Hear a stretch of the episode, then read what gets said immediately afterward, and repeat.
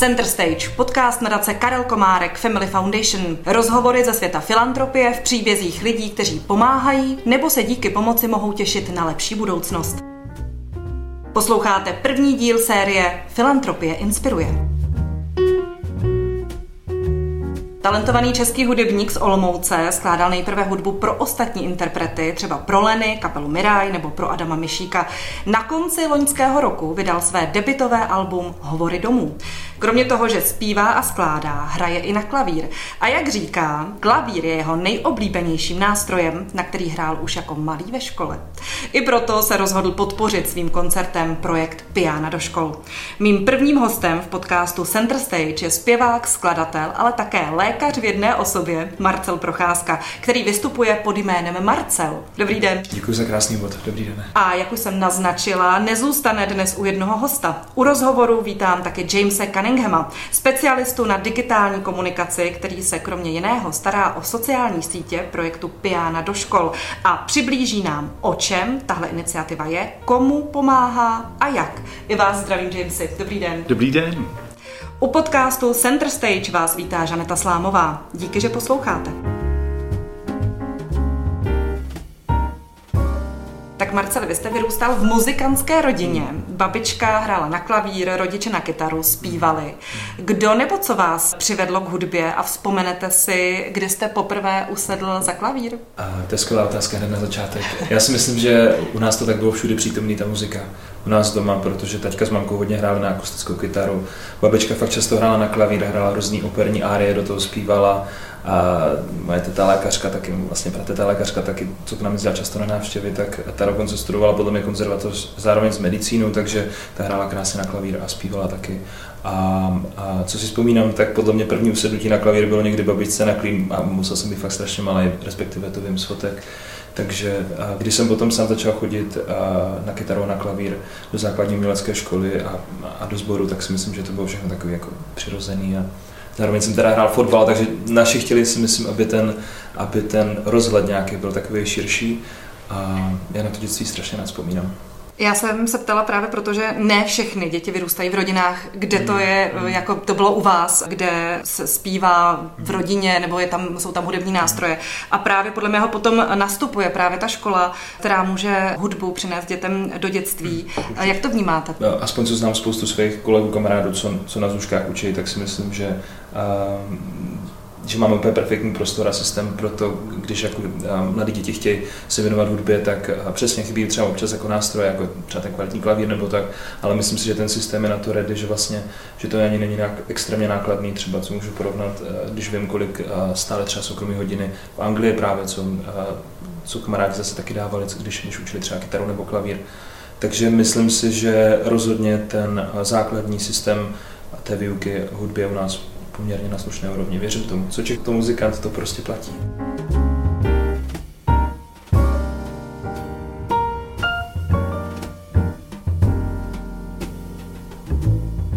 Jamesy, projekt Piana do škol pomáhá zajistit nové hudební nástroje do uměleckých škol, jak už jsme zmínili. Tím dává možnost rozvíjet právě talent malým dětem.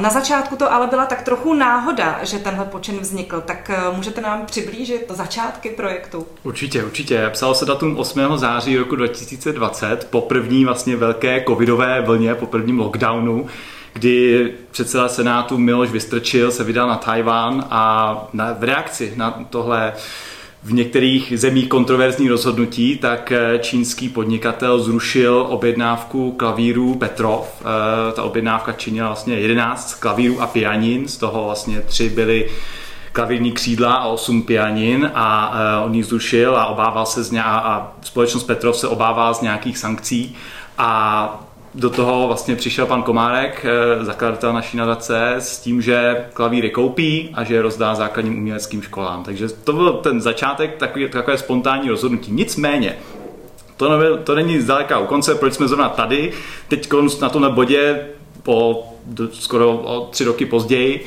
Eh, my jsme, když jsme se rozhodovali o to, komu nebo kterým školám ty klavíry dát, věnovat, tak jsme přišli na to, že průměrné stáří klavíru tady v České republice v základních uměleckých školách tak činí až 49 let, což je strašně starý.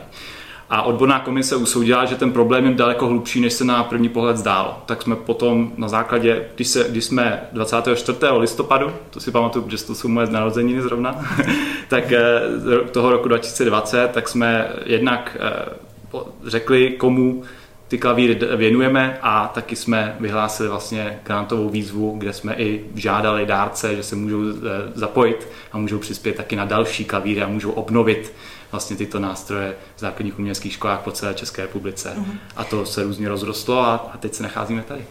A vy, když jste se rozhodovali, komu je věnujete, tak eh, by mě zajímala ta kritéria a pak ještě vím, že jste eh, nakonec dali o jeden hudební nástroj navíc.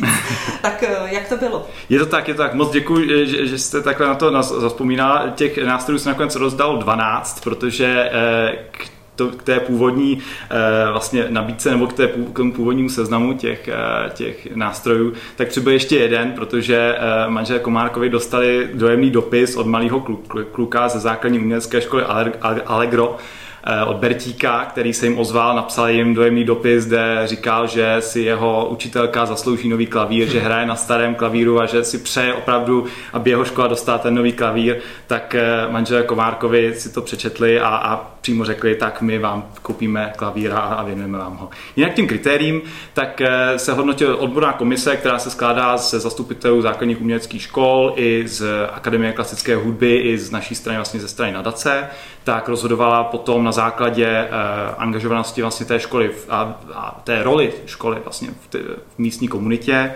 Potom ještě stáří pianina stáří toho nástroje se taky bral potaz.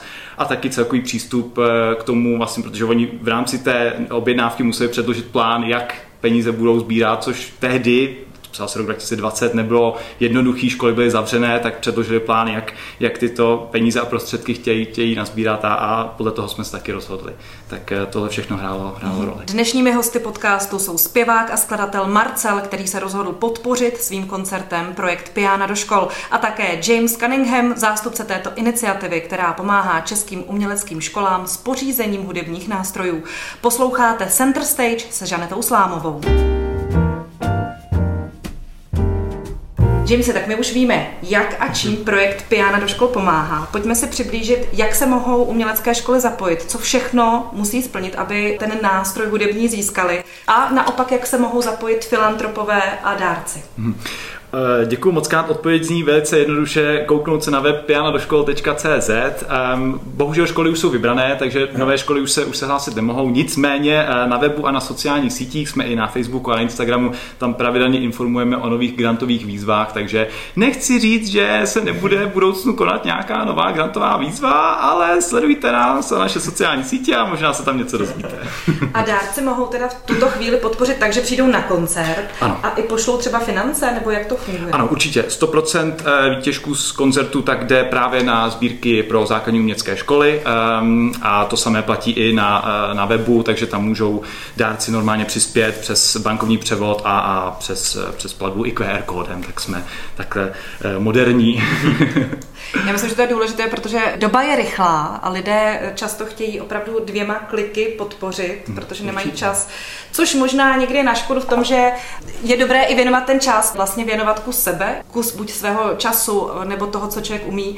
James, jak jsou dárci, kteří pomáhají? Jsou to právě ti lidé, kteří pošlou ty finance, ale máte i třeba dobrovolníky, kteří se zapojují nějakým způsobem, podporují třeba tu svoji školu nějakou činností. Jak v tomhle vnímáte tu podporu od lidí, kterým se líbí projekt?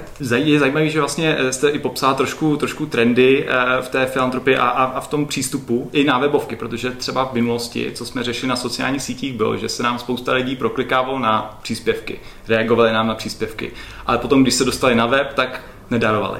A my jsme si říkali, aha, proč tomu tak je, tak jsme tomu i museli trošku přizpůsobit tu komunikaci. Nejen tlačit web, nejen tlačit to, aby zareagovali na ten e, příspěvek, ale i aby přímo darovali. Takže to je i taky součást té problematiky těch neziskovek, že nestačí jenom, protože často jeden, když má ten uživatel o jeden klik navíc, tak má o jednu vteřinu víc si to, díl si to rozmyslet. A to potom je to rozhodující mezi tím, zda přispěje nebo ne, takže to jsou pro nás takové kritické detaily a ale právě tomto smyslu si myslím, že jsme to vyřešili hezky s těma koncertama, že jsme skombinovali jednak vlastně takto zábavu, tak i e, přispění na dobrou věc. Nicméně, abych vám odpověděl na vaši otázku, pardon, jsem trošku započil, tak e, Mezi hlavní dárce vnímáme uh, dospělé matky, otce, rodiče, pardon, abych to, rodiče, uh, prarodiče. Uh, nicméně nechci úplně tady um, kritizovat mladí, protože mladí často nemají prostředky, eh, často finanční, protože začínají, jsou třeba ve škole stále, nebo chodí, chodí do školy. E, nicméně oni přispívají, takže e, rodiče přispívají spíš finančně, nicméně mladí a mladší tak přispívají spíše svým časem.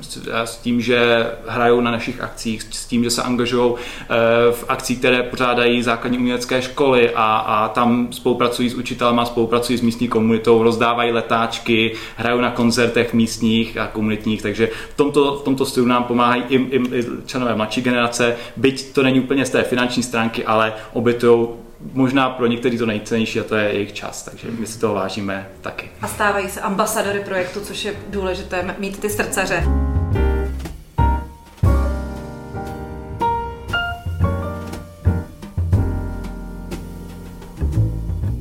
Marceli, je v Česku nebo v zahraničí někdo, kdo vás tady v tom ohledu je pro vás inspirativní, nebo si vážíte teďka z toho zase pohledu té uh, filantropie, jestli byste někomu dal nějaké ocenění za vás. A zase to nemusí být někdo vyloženě známý, může to být i třeba vaše babička eh, za to, že jasně, vás přivedla k hudbě. Tak rozhodně, když bych měl začít od své rodiny, tak můj táta ten prostě pomáhal vždycky neuvěřitelně, řekl bych i dost nepřiměřeně k tomu, vlastně, co jsme v daný okamžik podle mě mohli dát, ale vždycky se snažil, moje mamka dělá tři králové sbírky v Olomouc vlastně první začala s tím, myslím, že letos měl nějaký úplně extrémní extrémní, uh, se jim podařilo vybrat uh, extrémní částku, takže moje mamka zase dělá tohle, ale měl jsem vždycky, miloval jsem Life Aid a miloval jsem Bona a miloval jsem prostě uh, skupinu, skupinu YouTube, která do toho vždycky strašně šlapala. A taky bych řekl, že dost velkou inspirací může být Bill Gates, který se snaží o to, aby dostal vlastně uh, tím úplně nejvíc potřebným, to znamená do Afriky, aby dostal ty základní suroviny, vodu a tak dále a ten dokument, který o něm je vlastně o tom, jak se snaží vyčistit, vyčistit tu vodu, tak bych řekl, že je velmi inspirativní a doporučuji všem, aby se třeba na něj podívali, protože si možná ani nevědomují, jak velký filantrop to je jste poslední čtyři roky žil mezi hmm. Prahou a Londýnem, i tedy Berlínem, hmm. kde jste nahrával své hmm. nové hmm. Uh, album Hovory domů. Hmm. Jak byste popsal podle vás zase ten vztah třeba Britů k filantropii, nebo jestli tam vnímáte, jestli jste to byl schopný za tu dobu nějak uh, navnímat? Přijde mi, že tam je to v vozovkách daleko normálnější, že vlastně třeba už to funguje v rámci firmy nebo tak, to by možná mohl i James říct, ale přišlo mi, že třeba konkrétně, eh, nevadí, že řeknu jméno Lasvit, firmy Lasvit? Mně to nevadí. No vlastně myslím si, že konec konců tady máte od Maxima Velčovského a právě, právě Lasvitu krásný dílo a tady vlastně v té, v té vstupní hale, takže, takže třeba naopak to je taky nějaká spolupráce. A, moje žena právě pracovala pro firmu Lasvit a díky ní jsem tak měl často se potkávat s různými designéry, umělci a tak dále. A bylo podle mě velmi, velmi častý to, že třeba část toho díla nebo vlastně část toho zisku rovnou třeba, jako byly to procenta, možná, možná ani ne kolikrát fakt zlomek, ale už třeba jako měla nějaký, jako, šla na nějaký jako dobročinný účel, měla nějaký filantropický podklad, podtext a to si myslím, že tam jako je daleko víc zakořeněný, že fakt třeba lidi jsou jako zvyklí dlouhodobě podporovat projekty, které se jim líbí a charitativní věci, takže myslím si, že to tam je daleko víc jednak zakořeněný, ale na druhou stranu ta doba je taky složitá a myslím si, že se tyhle věci mění a že to třeba tu společnost trošku rozděluje a že fakt asi každý podle svého nejlepšího vědomí stejně nakonec přispívá, jak může. Čím si vy jste žil v Británii taky tři roky, dokonce máte i britské občanství, tak eh, jak vnímáte vy osobně rozdíl, jestli tam je nějaký rozdíl v tom přístupu Čechů a eh, Britů Teď jsme zmínili tu, tu firemní uh, stránku, tam si myslím, že přesně je to možná na cestě dobré v Čechách, ale jak je to, jak, je to, jak jste to třeba eh, vnímal uh, u lidí, jak přispívají, jestli je to pravidelně vědí na co, nebo víc věnují ten svůj osobní čas, nebo je to už třeba na základních školách, jestli jste tohle byl mohl teda navnímat, že jsou k tomu děti třeba vedeny v rodinách a tak dále. Určitě, určitě tam ten rozdíl je. A dlouho jsem přemýšlel, proč tomu tak je, jestli je to ekonomický, jestli je to tím, že tam ta společnost je jiná. A já si myslím osobně, že to je tím, že se Britové trošku i vyrovnávají, vyrovnávají se svou vlastní minulostí. Se svou vlastní minulostí jako země. Ano, ano, je to tak. Je to tak. Když, když uvedu příklad, byl jsem minulý měsíc eh, v Británii za dědou a stalo se zemětřesení v, eh, v Turecku a v Syrii a v Sýrii, pardon. Um, tak i hned se spustila sbírka, i hned byly reklamy v te, eh, po, napříč všemi televizemi hmm. a televizními kanály a i hned uh, to jelo ve velkým, pardon, teď jsem to řekl, ale i hned se spustila obrovská mediální kampaň, ať lidi, ať lidi um, přispějí, ať darují a, a ani jim nešlo o to, zda ty peníze půjdou skutečně, nebo zda se můžou dostat, protože potom se řešilo to, že se tam ty eh, dodávky nemohly dostat s tím, s tím potřebným, hmm. Eh, s tou potřebnou pomocí. Ale bylo téměř očekáváním, že lidi nějakým způsobem přispějí na, na, tuto, na tuto tragédii, na tuhle tragédii. A říkám si, že přece jenom eh, Česko je menší země, takže tady ty, ta očekávání musí být trošku jiná. Nemáme za sebou tu koloniální minulost, nicméně v Británii to často souvisí a nějak, nějaký koncept filantropie často souvisí s nějakou historií eh, té země, že přece jen eh, zejména kdybych já se postavil do role bílého hetero chlapa, tak eh, který má, má práci, má nějaké společenské postavy, má nějaké výhody, buď, buďme taky upřímní, tak pro mě by bylo, by bylo téměř jako hanlivý, kdybych nic nedával, kdyby si všechno jenom syslil pro sebe, eh, kdybych, kdybych nic nedával. To, by bylo, to, to bych byl skoro jako, nevím, nevím jestli máte, máte taky podobný názor z vaší zkušenosti, ale, ale, ale z, z mý zkušenosti by to, by to úplně jako nešlo. A, to, a, a, a tak je to dobře, já neříkám, že to špatně, takhle je to, takhle je to naprosto dobře. Eh, myslím si, že to tak, to tak má být, protože přece jenom ty výhody nějaké, nějaké máme a historicky jsme měli, tato naše společná společnost, skupina ve společnosti. Tak. Ale um, to by byl asi největší, největší rozdíl. Um, kromě teda toho finančního, že tam samozřejmě se dostane člověk více penězům, má tam větší trošku jiný, jiný možnosti než, než tady. Nechci říct tady, že se nežije hezky, to vůbec ne, ale přece jenom, eh, když to porovná člověk z finanční stránky, tak eh, tam má, má člověk možnost eh, darovat, darovat trošku víc na naše mhm. poměry. Takže to by byl takový největší rozdíl. Nejde zapomenout na všechny ty chyby, Teď už je pozdě, abych litoval. Stejně jsou na